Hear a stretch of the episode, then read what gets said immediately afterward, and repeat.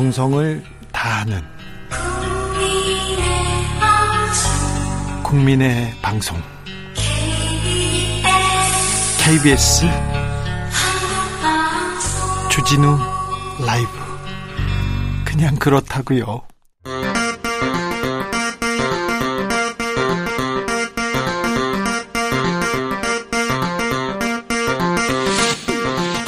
주진우 라이브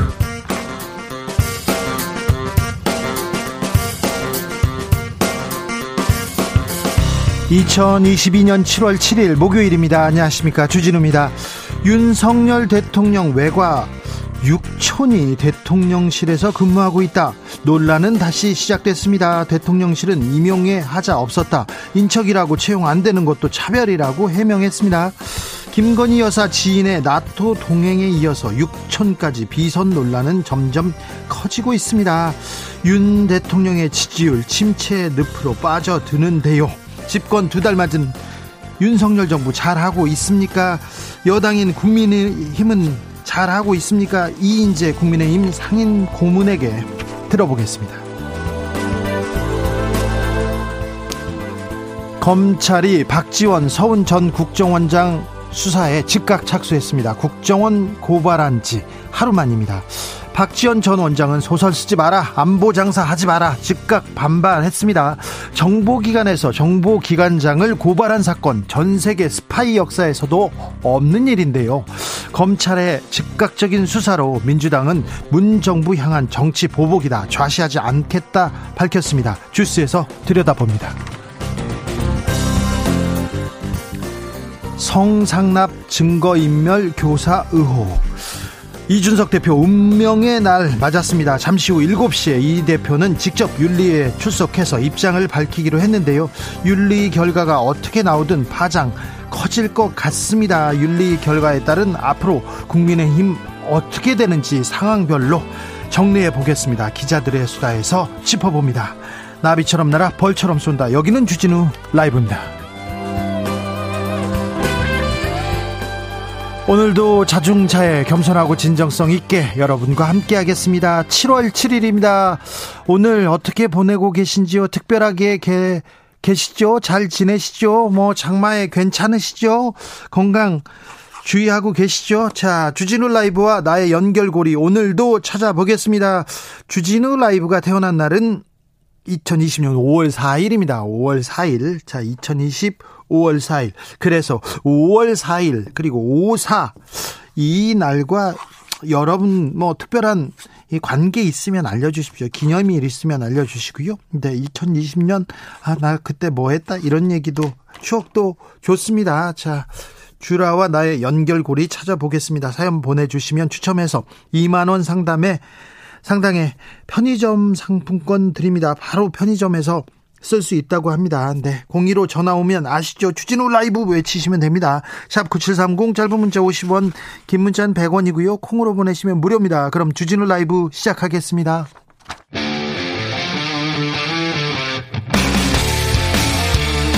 탐사보도 외길 인생 20년.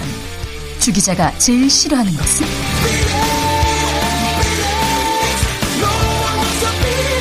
이 세상에서 비리와 부리가 사라지는 그날까지. 오늘도 흔들림 없이 주진우 라이브와 함께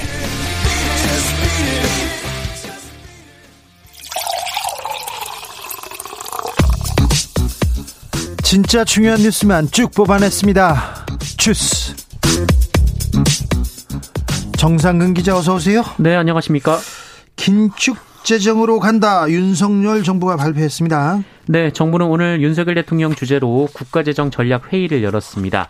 어, 이 자리는 내년 예산안 등 이 새 정부 5년간 재정 운용 방안을 논의하는 자리인데요. 어, 회의 결과는 정부가 최대한 돈을 쓰지 않고 이 국가 채무를 줄이겠다라는 긴축이었습니다. 네. 어, 정부는 이를 위해 연말 기준 마이너스 5.1%로 예상되는 GDP 대비 관리 재정 수지 수준을 마이너스 3% 이내로 줄이기로 했습니다. 어, 그리고 이를 통해 연말 기준 49.7%인 GDP 대비 국가 채무 비율을 50% 중반에서 통제하기로 했습니다. 어, 윤석열 대통령은 예산만 투입하면 저절로 경제가 성장하고 민생이 나아질 것이라는 재정 만능주의 환상에서 이제 벗어나, 벗어나야 한다라면서 어, 당면한 민생 현안과 재정위기 극복을 위해 정부부터 솔선해서 허리띠를 졸라매야 한다라고 말했습니다. 그렇다면 정부의 사업들 하나씩 없어지거나 줄어들겠네요. 네, 당장 공무원 정원 보수가 엄격하게 관리될 예정입니다. 이 공무원들의 월급은 동결 또는 최소한의 인상이 될 것으로 보이고요. 이 매년 뽑는 공무원의 숫자도 줄어들 가능성이 높습니다. 아니 근데 공무원들 사실 박봉에 굉장히 고생하신다 이런 생각 드는데요.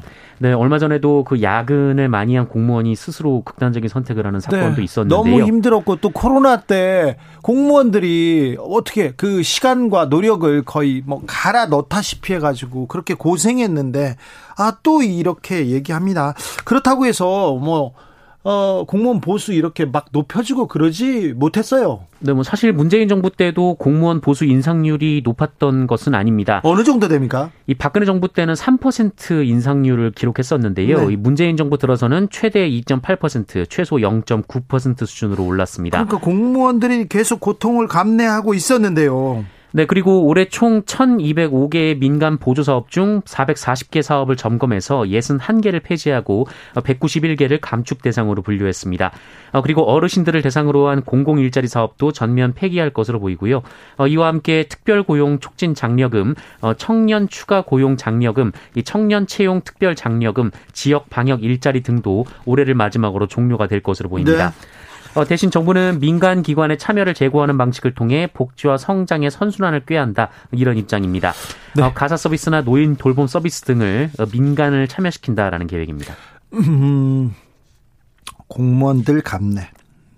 고위공직자들 지금 일 안 하고 있는 인사 관련된 고위공직자들 비서관들 그런 분들 있지 않습니까? 그분들 일 잘 안 하고 있습니다. 그런 분들은 임금 좀 깎읍시다. 지금 국회 안 열었습니다. 개원도 못하고 개원을 하내야 마나 그걸 가지고 지금껏 싸우고 있는 국회의원들 고위공직자들은 좀 월급 좀 깎읍시다. 그런데 아, 좀 일선에서 고생하시는 분들한테는 이렇게 얘기 안 했으면 좋겠습니다. 5% 6% 지금 물가 오른다고 계속 얘기하면서 그리고 임금을 최소화하거나 동결하면 그러면 깎으라는 얘기 아닙니까? 일단 고위공직자들, 국회의원들 그런 분들 있지 않습니까? 장관, 차관들. 특별히 지금 인사 참사 나오고 있지 않습니까? 그 주변 분들, 능력 부족한 분들, 그분들 먼저 생각합시다. 그랬으면 좋겠습니다. 제 생각입니다. 계속 외치려고 합니다. 국정원에서 국정원장, 전직 국정원장을 고발했어요. 그런데 대통령실에서 바로 입장을 밝혔습니다. 네, 어, 대통령실은 전날 국가정보원이 이 문재인 정부 시절 서해 공무원 피살 사건, 이 탈북어민 북송 사건 관련해서 전직 원장들을 고발한 것과 관련해 어, 국정원에서 낸 보도자료를 보고 사실을 인지했다라면서 어, 공무원 피격을 두고 국가가 자진 월북 프레임을 씌우려 했다면 어, 그리고 북한 입장을 먼저 고려해 귀순 어민의 인권을 침해했다면 어, 중대한 국가 범죄라는 점에서 주목하고 있다라고 밝혔습니다. 인권을 침해했다면 단서가 달리긴 했지만 중대한 국가 범죄다 이렇게 얘기했어요. 이거 국정원에서 고발을 한다 하자마자 대검에서 서울중앙지검 딱 보냅니다. 보내자마자 대통령실에서 이렇게 얘기하면 이거 수사 이렇게 해라 가이드라인 줬다 이렇게 이렇게 이렇게 의심을 받을 수도 있는데 뭐 강한 발언이 나왔습니다. 박지원 전 국정원장 뭐라고 합니까? 네, 박지원 전 원장은 라디오 방송에 출연해서 국정원을 정치 한가운데로 불러들이는 것은 있으면 안 되는 일이다라면서 네. 국정원 고발이 왜 비선 논란이 불거진 다음 날 어제였는지 의아하다라고 말했고요. 예? 어, 또 경향신문과의 인터뷰에서는 이 대통령실의 반응에 대해 어, 검찰의 수사 가이드라인을 준 것이다라고 주장하기도 네, 했습니다. 네. 그 얘기 바로 나올 수밖에 없는 그런 구조인데요. 박지원 원장 모셔가지고 저희가 자세하게 이 얘기는 다뤄보겠습니다. 그리고 국정원이 정치 속으로 걸어 들어갔습니다. 이 부분은 어떤 영향을 미치게 되는지 조금 이따 저희가 자세히 이야기 나눠보겠습니다. 그런데 말입니다. 대통령실에 윤 대통령의 친척이 채용됐다고요? 네, 어, 대통령 내외를 지근거리에서 보좌하는 대통령실 부속실에 윤석열 대통령의 외가 쪽 친족인 최모 씨가 국장급 선임 행정관으로 일하고 있다고 어제 KBS가 보도했습니다. KBS 보도입니다. 어, 윤석열 대통령과 이 최모 씨는 팔촌지간이라고 하는데요. 어, 윤석열 대통령 캠프에 참여했던 사람들은 촌수에 관계없이 이 최 씨는 윤석열 대통령의 친동생 같은 사이라면서 후보 시절에도 그 윤석열 대통령 자택을 스스럼 없이 드나들었다라고 전했습니다. 어, 최 씨는 윤석열 대통령이 국민의힘 경선에 참여할 당시 회계 업무를 담당했고 이후 인수위에도 몸을 담았다라고 합니다. 네. 어, 그리고 부속실에서는 김건희 여사의 일정을 조율하는 등 어, 사실상 부속 2팀의 역할을 상당 부분 맡고 있는 것으로 전해졌습니다. 대통령실에서 뭐라고 합니까? 대통령실은 이 최모 씨를 채용한 것은 능력에 따른 적재적소 인사라는 입장입니다. 이 대통령실 측은 인척이라는 이유만으로 역량이 있는데도 배제한다면 그것 또한 차별이다라면서 어, 외가 육촌은 이해충돌 방지법에 전혀 저촉되지 않고 외가 육촌 채용도 국민 정서에 반한다면 어, 그건 법을 정비할 사안이다라고 밝혔습니다. 법을 정비한 정비할 사안이라고요? 네, 실제로 이해충돌 방지법상 이 공공기관이 공직자 가족을 채용할 수 없도록 한 규정은 이 배우자, 직계혈족, 형제자매 어, 이렇게 좀 비교적 좁게 규정하고 있는데요.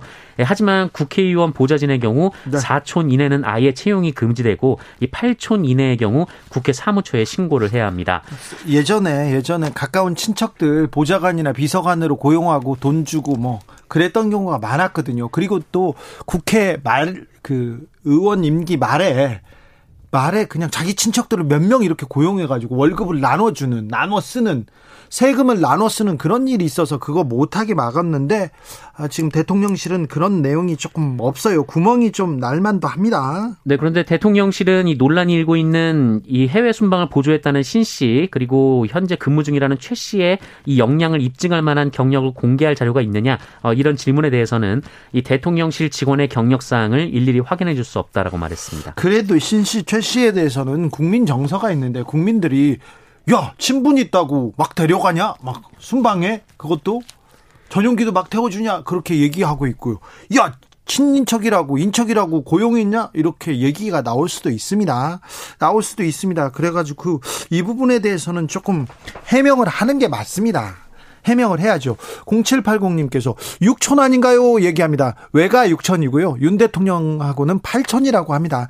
우리가 이거 족보까지 내놓고 이거 몇 천이다 이거 세고 있어야 되는 건지 이런 내용 아 대통령실에 부담입니다. 이거 계속해서 이렇게 두실 건지 제2 부속실 어떻게 할 건지 계속 아, 논란이 되고 있습니다. 그런데 대통령실에서 이 부속실 만들 계획 없다. 또 한 번 얘기했어요. 네, 대통령실 관계자는 제2부속실을 만들 계획이 없느냐라는 취재진 질문에 만들 계획이 없다라는 입장을 재확인했습니다. 어, 그러면서 이 부속실 내에서 대통령을 보좌하면서 김건희 여사의 업무가 생기면 그 안에서 충분히 지원이 이루어지고 있다라고 말했습니다. 2020년에 통과된, 통과된 검경 수사권 조정안이 있습니다. 국회에서 만들었어요. 그런데 이 법안이 법안이 위헌이다. 법무부가 주장하고 나섰습니다. 네, 법무부가 올해 통과한 검찰 수사권 조정안을 대상으로 헌법재판소에 권한쟁의 심판을 청구하면서 네. 어, 지난 2020년 국회를 통과했던 이 검경 수사권 조정안도 위헌이다라고 주장했습니다. 이 법무부는 헌법재판소에 제출한 권한쟁의 심판 청구서에서 2020년 검경 수사권 조정을 위한 형사소송법, 이 검찰청법 개정으로 검사의 권한의 본질적인 부분이 이미 침해된 상태였다. 어, 이렇게 주장을 했습니다. 네. 어, 경찰 내부가 부글부글하다 이런 보도가 이어지고 있는데요. 그렇죠. 이 경찰 내부에서는 법무부가 수사권 조정 법안을 위헌이라고 주장하면서 어, 동시에 이 검경 협의체 가동을 지속하는 것은 이중 플레이다 이렇게 비판하고 있다고 합니다. 그런데 검경 수사권 조정안 그리고 수사권을 조정해야 된다 이 부분에 대해서는 검찰에서도 윤석열 서울중앙지검장도 검찰총장 되기 전에 여러 번 주장하던 내용 아닙니까? 네, 윤석열 대통령은 검찰총장으로 재직하던 시절에도 검경 수사권 조정 통과를 위해서 노력했다 이렇게 언급한 바 있습니다. 그렇죠. 수사권 조정 그 해야 된다 이런 얘기도 했었어요. 그런데 또 이렇게 되네요. 아, 지난해 수영을 하지 못했던 고등학생 실습생이 있었습니다. 그런데 잠수하라고 잠수를 시켜가지고 숨지게 했던 업주가 있었는데 재판 받았습니다. 집행유예로 풀려났습니다. 네, 미성년자인 현장 실습생에게 잠수 작업을 시켰다가 사망 사고를 낸 요트 업체 대표가 항소심에서 감형을 받고 석방됐습니다.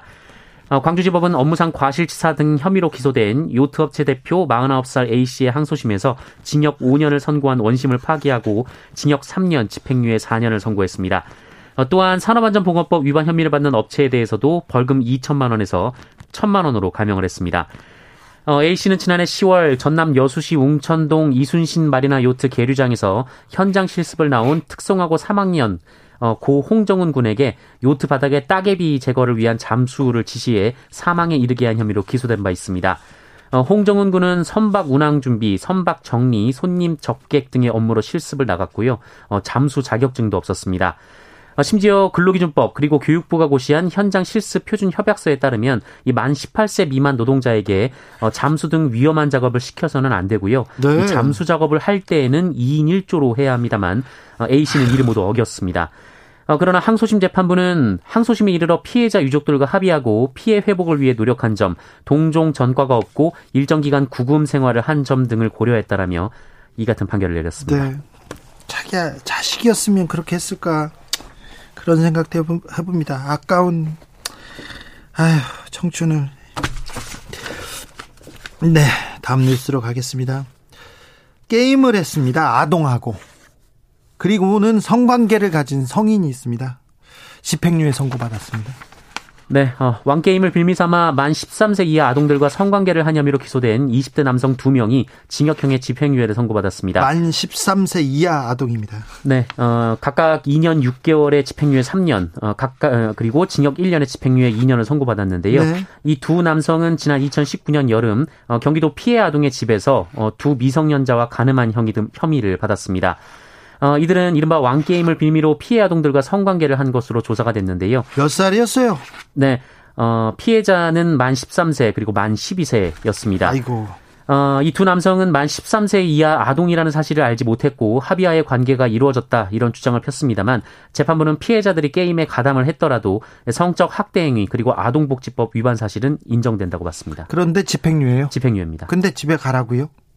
이종채 부장판사님 13세, 12세에 불과한 아동입니다. 청소 아동하고 이렇게 성관계를 가졌는데 이거를 집행유예를 네, 내리셨습니다. 네. 법원의 판결은 존중돼야 되는데 네, 이종채 부장판사님 저는 조금 이해가 안 된다 이런 생각이 있습니다. 네. 알아서 잘 판결해 주셨으리라고 생각하는데 12세, 13세 아동입니다. 네. 그 아이들은 엄청난 트라우마, 어, 끔찍한 충격에서 어떻게 벗어날지. 네. 지하철에서 사람을 폭행한 여성이 있습니다. 징역 1년 선고받았습니다. 네, 지하철 9호선 전동차 안에서 휴대전화로 다른 승객을 폭행해 재판에 넘겨진 20대 여성이 1심에서 징역 1년의 실형을 선고받았습니다. 어, 이 여성은 지난 3월 지하철 9호선 가양역으로 가던 열차 안에서 60대 남성의 머리를 휴대전화로 여러 번 내리치고 모욕한 혐의로 재판에 넘겨졌습니다. 어, 또한 이 여성은 1심 재판을 받던 중 지난해 10월 어, 이번에는 1호선에서 폭행을 저지른 별개의 공소 사실로 추가 기소가 됐습니다. 또, 또, 또 이런 비슷한 일이 있었군요. 네, 당시에도 이 여성은 피해자를 가방으로 때리고 머리에 음료수를 붓는 등 폭행을 했다고 합니다. 어, 서울 남부지법은 승객들이 피고인을 말리거나 촬영을 하고 있었음에도 아랑곳하지 않고 어, 피해자를 상대로 범행을 계속했고 용서를 받지도 못했다라고 양형 이유를 설명했습니다. 징역 1년 선고받았습니다. 국제 유가가 크게 떨어졌습니다. 그런데 이게 반갑지만은 않습니다. 네, 어제 오늘 국제 유가 하락세가 이어지고 있습니다. 이 서부 텍사스산 원유 가격이 어제 8% 넘게 빠졌고 어, 브렌트유도 10% 가까이 폭락을 했었는데 오늘도 폭락세가 이어지면서 인도분 브렌트유가 배럴당 99.8달러까지 내려갔습니다. 이 브렌트유가 배럴당 100달러 아래로 내려간 것은 지난 4월 이후 거의 석 달 만입니다. 그런데 반갑지만도 않습니다. 네, 어, 원유 가격이 떨어진 가장 결정적인 원인이 공급 확대가 아니라 경기가 안 좋아져서 그러니까요. 원유 수요가 줄 거라는 불안감 때문이라고 합니다. 인플레이션 이제 조금 가나 싶었는데 경기 침체 온다는 거 아닙니까? 네, 크리스탈리나 게오르기에바 국제통화기금 총재가 로이터 통신과의 인터뷰에서 글로벌 경제 전망이 상당히 어두워졌다라면서 네. 어, 내년에 전 세계적인 경기 침체 침체가 닥칠 가능성을 경고하기도 했습니다. 경기 침체 대비해야 됩니다. 이런 그 세계적인 경기 침체가 온다. 퍼펙트 스톰 온다. 막 이런 얘기 있지 않습니까? 여기에 대비해야 됩니다. 국회 그리고 정치권에서 말입니다. 단단히 조심하셔야 되는데 이 얘기를 해야 되는데 계속 비선 나오고 뭐 친인척 나오고 계속 그렇습니다. 윤리위 나오고 코로나 상황은 어떻습니까? 네, 오늘 코로나19 신규 확진자 수 18,511명입니다. 어제보다는 860여 명 정도 적습니다만 일주일 전과 비교하면 두 배에 가깝고요. 예. 2주 전과 비교하면 2.5배 정도입니다. 전 세계에서 코로나 재확산되고 있습니다. 5월만 해도 36만 명대, 30만 명대까지 전 세계 확진자가 떨어졌는데요. 지금 다시 100만 명대로 올랐습니다. 프랑스 20만 명씩 나오고요. 독일 13만 명, 이탈리아 13만 명대고요. 일본 4만 5천 명대입니다. 아, 경각심 가져야 됩니다. 각별히 조심하셔야 됩니다. 휴가철이고요. 장마철입니다. 바이러스가 좋아한다는 거, 코로나가 아주 모여 있는 거 좋아한다는 거 여러분께서 유념해 주셔야 됩니다. 주스 정상근 기자와 함께 했습니다. 감사합니다. 고맙습니다. 주라와 나의 연결고리 찾아보겠습니다. 자, 5월 4일과 관련된 주라 첫 방송 5월 4일과 관련된 사연 모으고 있습니다. 많이 왔네요. 0690님. 5월 4일은 저희 부모님 결혼 기념일 2부입니다. 이거 명확하게 좋아요 이런 거. 부모님 결혼 기념일 2부라는 지 않습니까? 엄청난 지금 저희와 연결고리인 겁니다. 선물 드릴게요. 오늘 정치자 조사 와가지고 주진우 라이브라고 했어요. 2분 두 개 드려야 되는데 하나는 보내드리겠습니다. 0996님, 진주의 명문 고등학교. 아, 54회 졸업생입니다. 어우, 그러면 오사 되지요. 자, 5월 4일 잊을 수 없는 군 입대 날입니다. 9090님. 2009년 5월 4일 논산으로 입대한 날, 당, 당시 동기들 모두 건강하길 바라고, 모두 무더위 건강이 나길 바랍니다. 얘기합니다. 5516님. 5월 4일은 결혼 기념일입니다. 올해 20주년 맞이했습니다. 주진우 라이브 20주년도 함께 맞이하리라고 믿습니다. 주라 화이팅 얘기합니다. 결혼 기념일이시군요. 9772님께서 2020년 5월 4일 다이어리를 뒤, 뒤적거리다 보니까요. 19년 12월에 히말라야 다녀오자마자 1월부터 코로나로 긴장해서 5월까지 보내서 연결고리를 못 찾겠어. 연결고리를 못 찾는 것도 연결고리예요. 네. 선물 보낼게요. 9125님, 5남매 중 네 번째로 태어났습니다. 넷째입니다. 오남매, 우리 오남매 우에는 자랑할 만하고 넷째인 나는 퇴근길 주라의 왕 청취자입니다. 이거 굉장한 연결고리 좋습니다. 네. 2320님 남편의 생일이 5월 4일입니다. 이상하게도 그때쯤 되면 남편이 항상 해외 출장을 가가지고요. 15년 동안, 아, 결혼 15년 동안 미역국을 다섯 번 정도밖에 못 끓여줬어요. 주디아 기념일이 갔다니 새삼 좋으네요. 어, 저도 좋습니다. 네. 그렇다니 저도 좋습니다. 감사합니다. 교통정보센터 다녀올게요. 김한나 씨.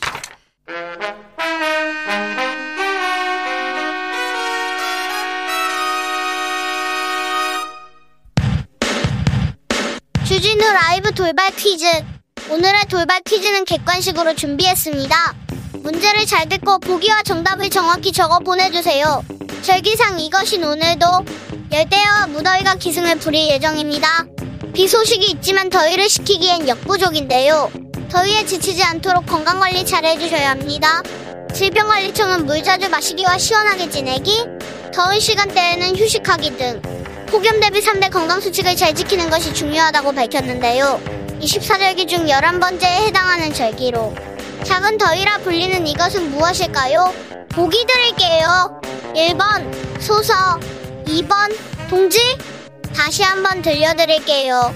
1번 소서 2번 동지 샵9730 짧은 문자 50원 긴 문자는 100원입니다. 지금부터 정답 보내주시는 분들 중 추첨을 통해 햄버거 쿠폰 드리겠습니다.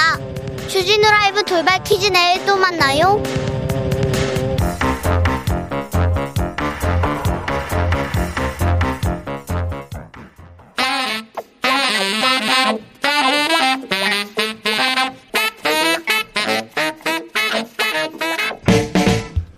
세계는 넓고 이슈는 많다. 우리의 시야를 국제적으로 넓혀보겠습니다. 국내 뉴스, 국제 이슈 다 덤벼라. 지금은 글로벌 시대.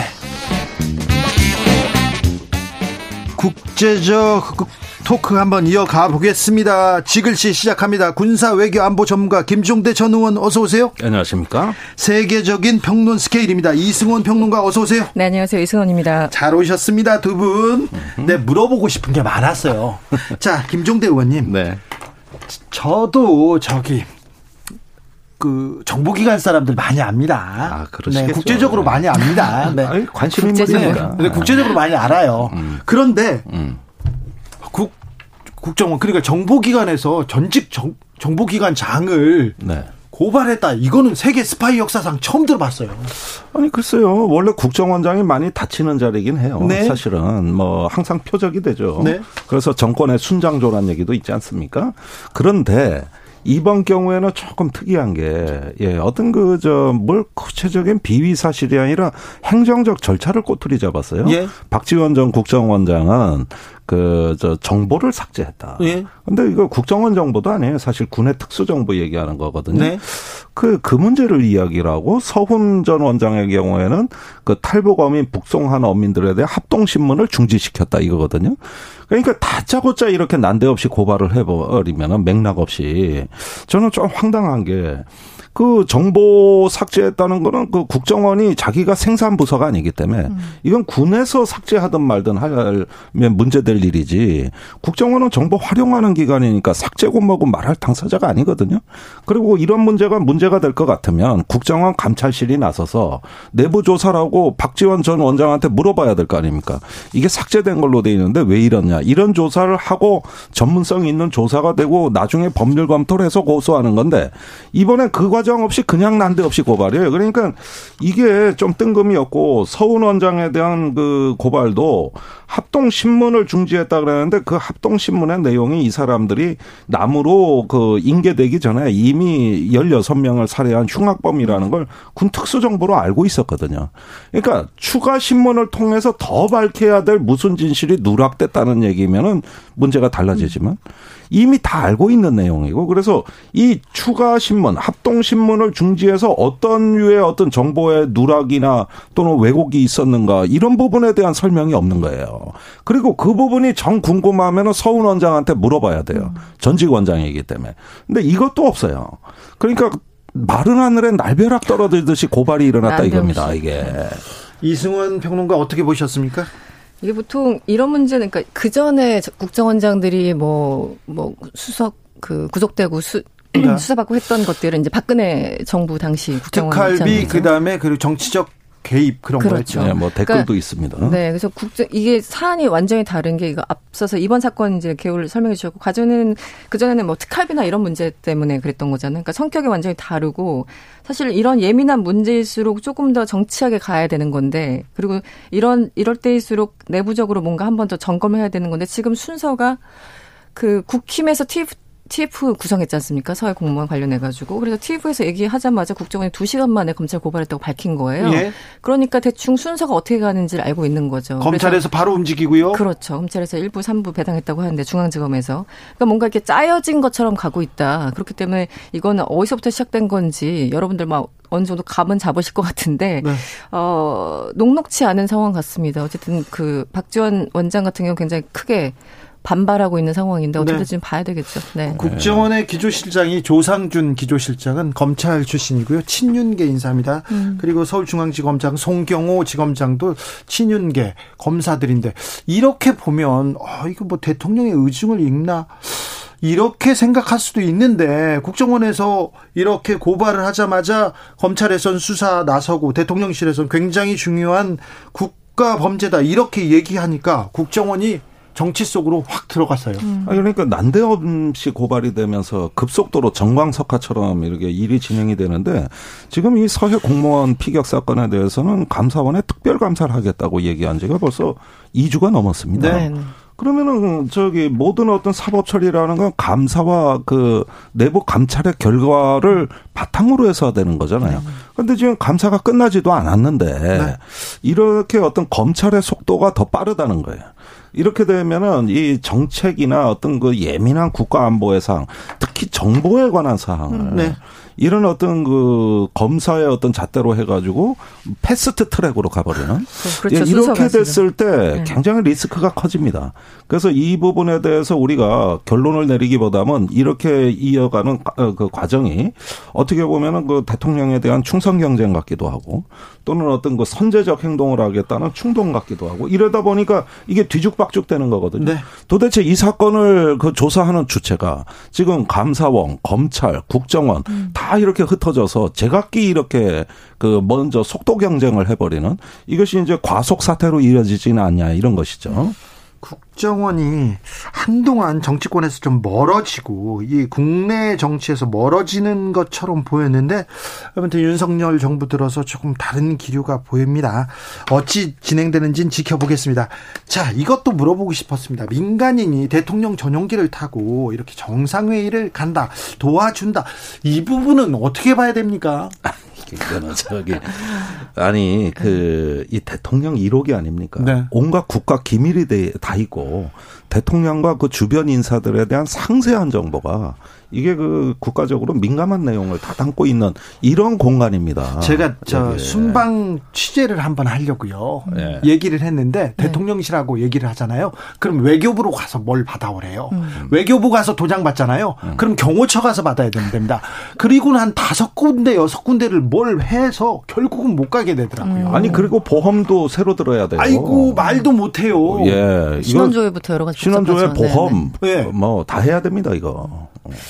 지금 이제 보면은 이게 좀 이해가 안 가는 게 기타 수행원이라는 말도 처음 들어보고 네. 이제 보통 이제 공식 수행, 실무 수행, 뭐 특별 수행 이렇게 세 가지로 얘기를 하는데 기타 수행이라면서 지금 민간인을 뭔가 이렇게 감싸려고 하고 있잖아요. 제가 탁현민 의전 비서관한테 전화해가지고 기타 수행원이 뭐야 물어봤더니 몰라?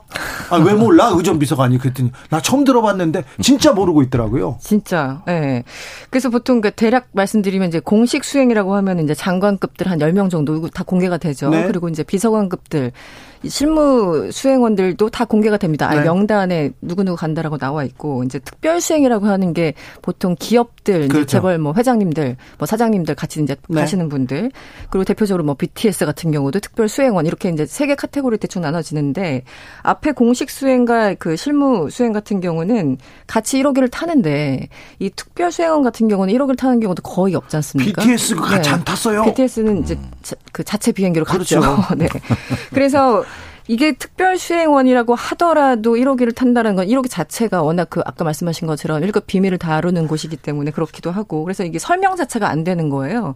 그리고 또 하나는 그 이 신모 씨가 답사하러 뭐 갔다고 했잖아요. 그 5일 전에 이제 스페인을 갔다고 하는데 그 정부 합 합동 답사단이라고 있습니다. 네. 그렇다면 이제 외교부에 의전 단장이 있고 청와대 비서관들 가고 또 경호처 가고 그 현지 대사관 외교부 이렇게 해서 같이 한 10여 명 정도 간다고 합니다. 그런데 이분들이 가장 먼저 대통령이 며칠 뒤에 와서 어디 어디 가시는지 어디 어디 동선, 숙소, 장소, 심지어 화장실까지 다 체크하는 분들이에요. 그러니까 이분들은 대통령의 모든 걸 다 알고 가서 동선을 짜는 사람들이기 때문에 정말 핵심 비밀들 다 안고 가는 건데 만약에 그 신모 씨 민간인이 특별한 역할 없이 거기 갔다면 굉장히 문제가 되는 거죠 국가적으로. 네.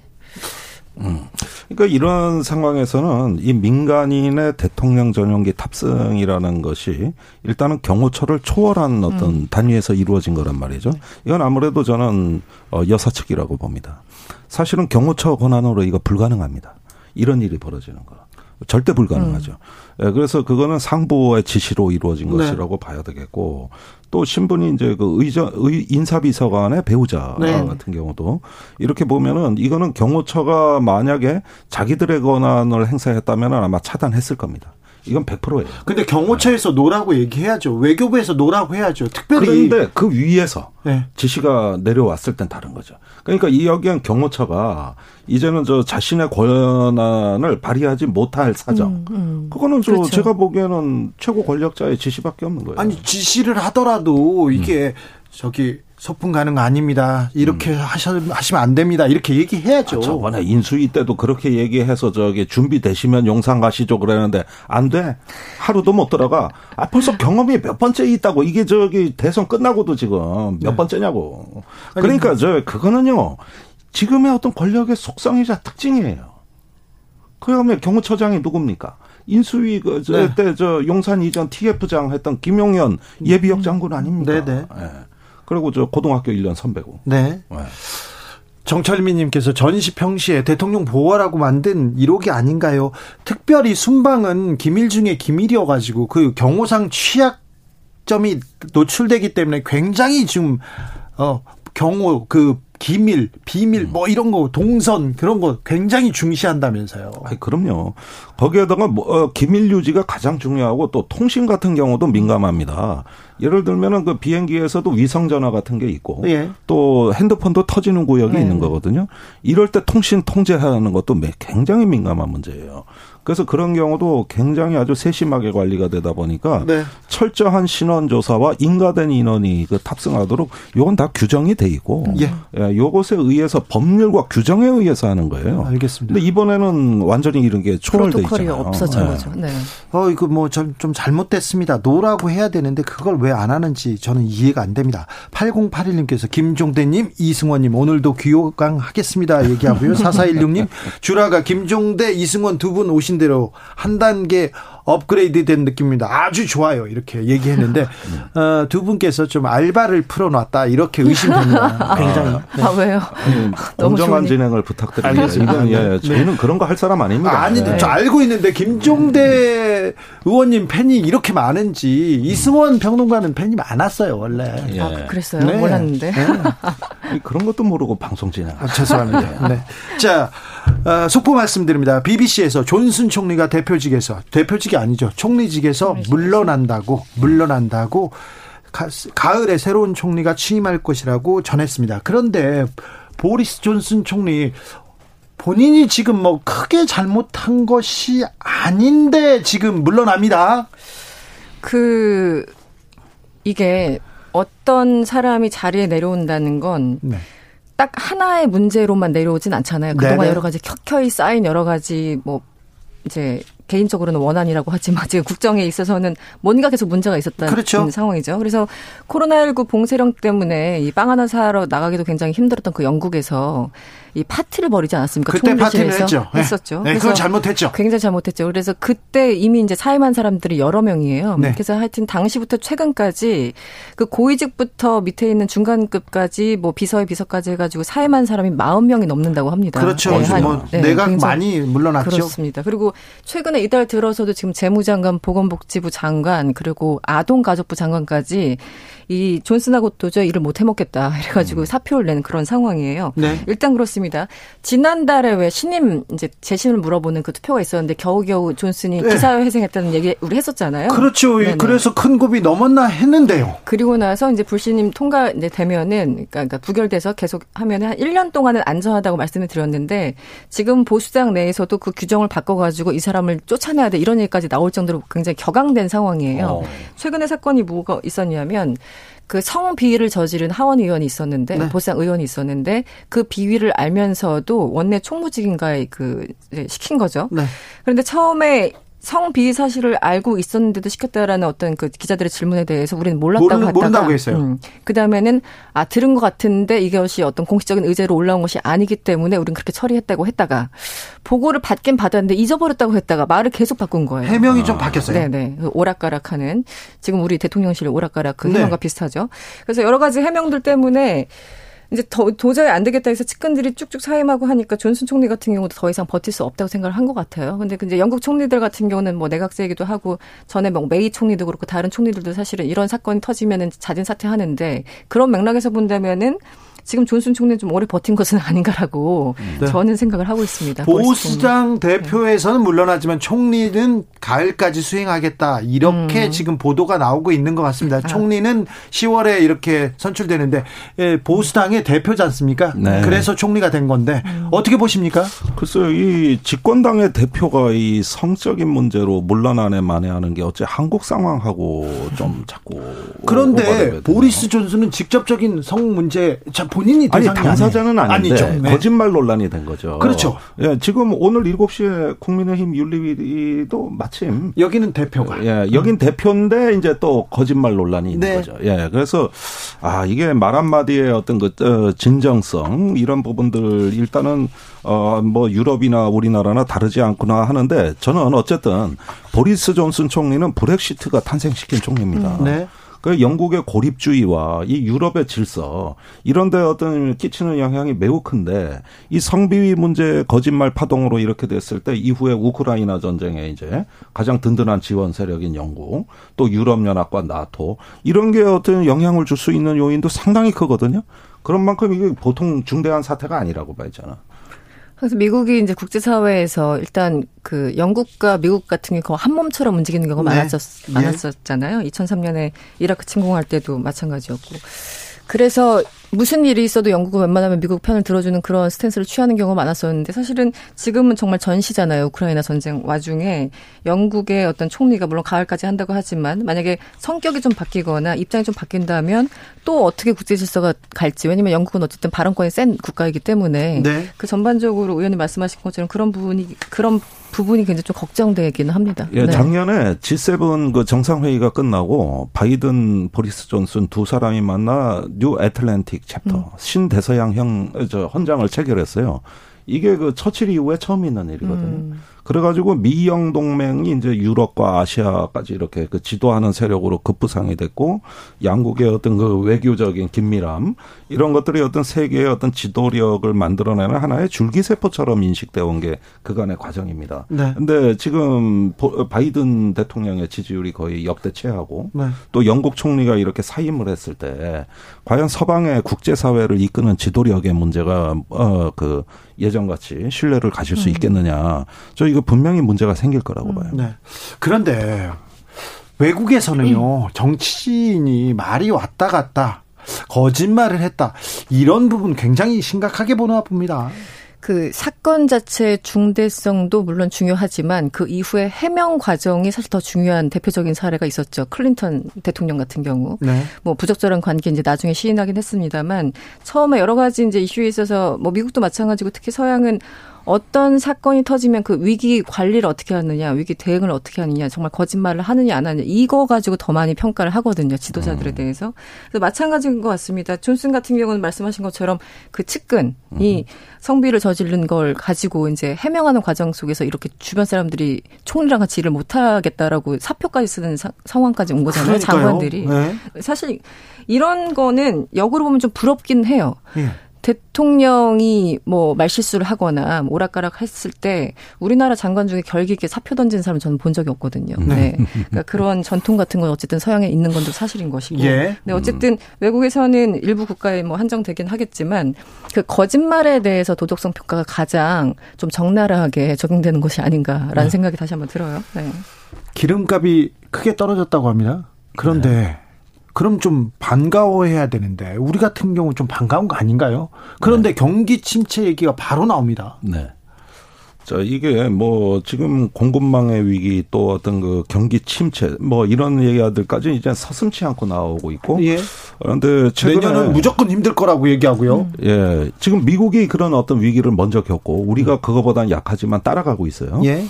그런데 이번에 그 제가 유심히 본 국제 뉴스가 하나 있습니다. 예. 그 제니 델런 미국의 재무부 장관이 예. 그저께죠. 5일 날 류허 국무원 그 저 부총 어, 네. 부총리급 네. 예 거기 그 양국의 재무 담당자가 화상 회의를 했는데 중국 네. 예, 중국 예, 미중 간에 네. 그런데 참 재밌는 일이 거기서 나온 그 보도 내용들이 이런 겁니다.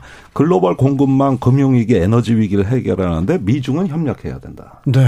그러면서 트럼프 대통령 시절에 미국이 중국에 왕창 때린 관세 네. 3천억 달러 정도 돼요. 네. 이 관세를 앞으로 철폐할 예정이라는 거. 네.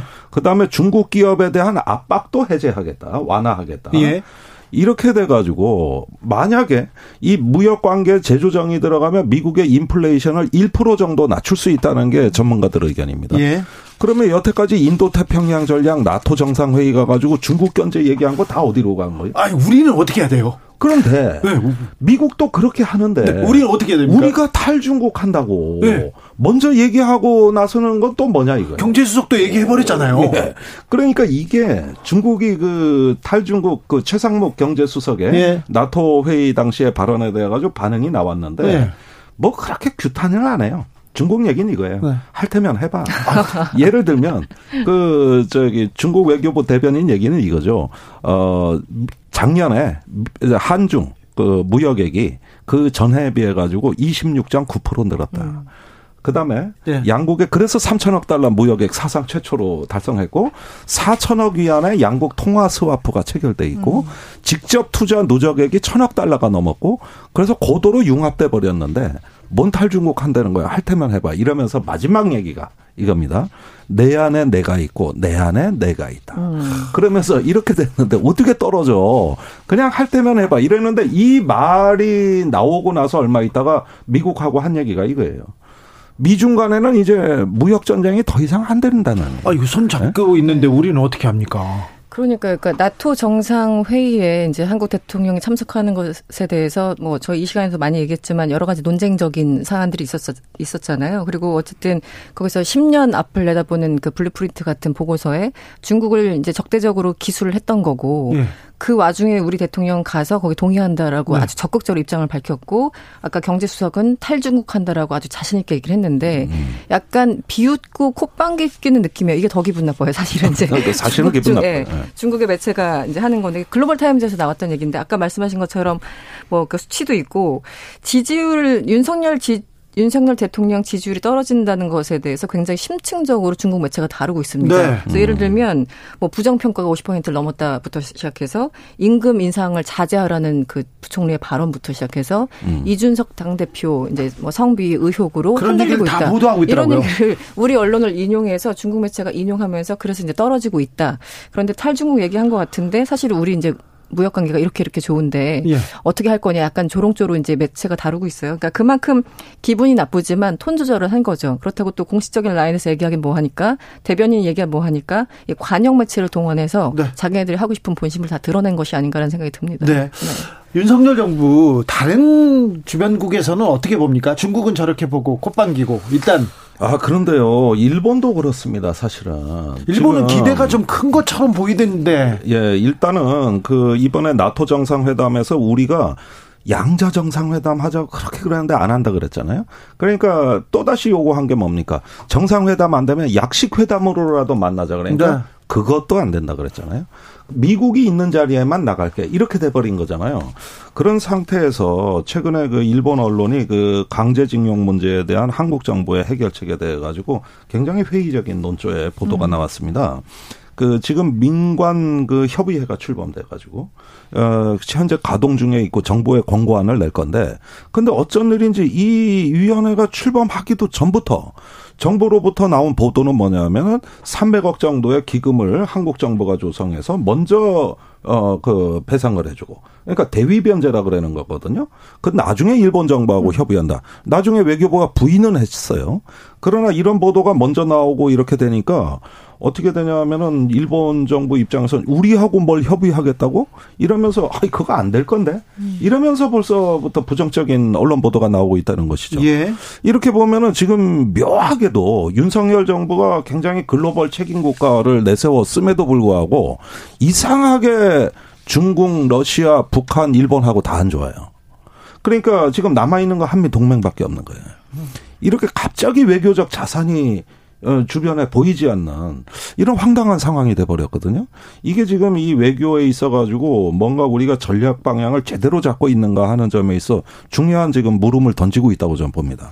최근에 이제 그 니온 게이제 신문에서 지난 4일 보도한 건데 왜냐면 이제 민간 협의회가 4일 공식으로 출범을 했기 때문에 관련 보도가 그날 좀 나왔던 거죠. 그래서 의원님 말씀하신 한국 정부의 대의 변제 혹은 하늘 기업 등 그러니까 민간이 참여해서 기금을 만드는 그 두 가지 방법들을 이제 얘기하고 있는데 결국은 핵심은 강제징용이 됐던 위안부 문제가 됐던 그 피해자들이 억셉할 수 있는 방법이어야 되는 거잖아요. 그런데 지금 나오는 대의변제 등등 등은 강제징용 관련해서 그 피해자들을 받기가 좀 어려운 사안이 아닌가 굉장히 일단 일본 언론 자체가 굉장히 회의적인 거예요. 네. 그리고 우리 국민들도 사실 민간협의회 출범하는 거에 대해서 한번 여론조사를 해봤으면 좋겠다는 생각이 저 드는데 기대가 음. 크진 않아 네. 보입니다. 일본은 일본은 뭐 현실의 현실의 벽이 높을 것이다 이렇게 그냥 뭐 얘기하고 있고요. 그렇죠. 실현벽이 높다 이렇게 얘기를 하고 있고 그래서 일단 우리는 굉장히 뭔가 적극적으로 문제를 좀 풀려고 하는 것 같고 일본은 니네들 하는 거 봐서 약간 뒷짐지고 있는 듯한 모습도 들고 그 여전히 이제 참여연 선거 때문에 이제 일본이 계속 한국 정부를 만나지 않으려고 하는 거잖아요. 그래서 그 선거 이후에 하늘 정부 간의 어떤 대화가 오갈지는 모르겠으나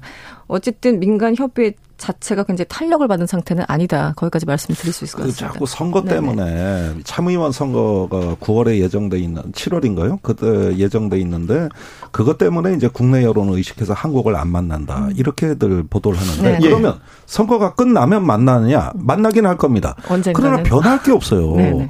지금 이런 어떤 역사 문제에 대해서 일본 정부 입장은 바뀐 게 없습니다.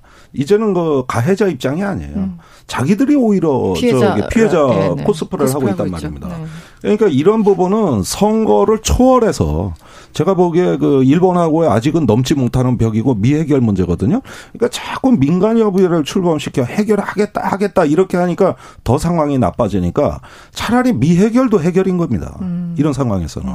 그런데 자꾸 조급하게 이렇게 서두르다 보면은 이건 국내 우리나라 내에서도 반발이 심할 건데 이런 점에서 이게 외교적으로 적절한 지렛대를 선택했느냐 이런 부분을 한번 살펴볼 필요가 있는 거죠. 아, 윤석열 정부 두 달 만에 좀 고립되고 있는 모습이어가지고 안타깝습니다. 예.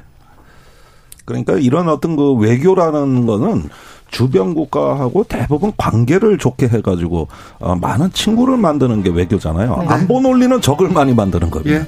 그러나 외교는 그 반대거든요. 네. 근데 지금의 어떤 동맹 일변도 또 인도 태평양 전략에 대한 어떤 섣부른 편승 이런 것들이 초래한 어, 결과 한 두 달 정도 지나 보니까 네. 이상하게 외교적 자산이 고갈돼가는 이런 상황이 되면은 결국은 글로벌 중추 국가라는 이런 부분도 조금 문제가 생기지 않겠나. 지금은 글로벌 시대 지글씨 김종대 이승원 이승원 김종대 두 분 오늘도 감사합니다. 고맙습니다. 감사합니다. 잘 배웠습니다.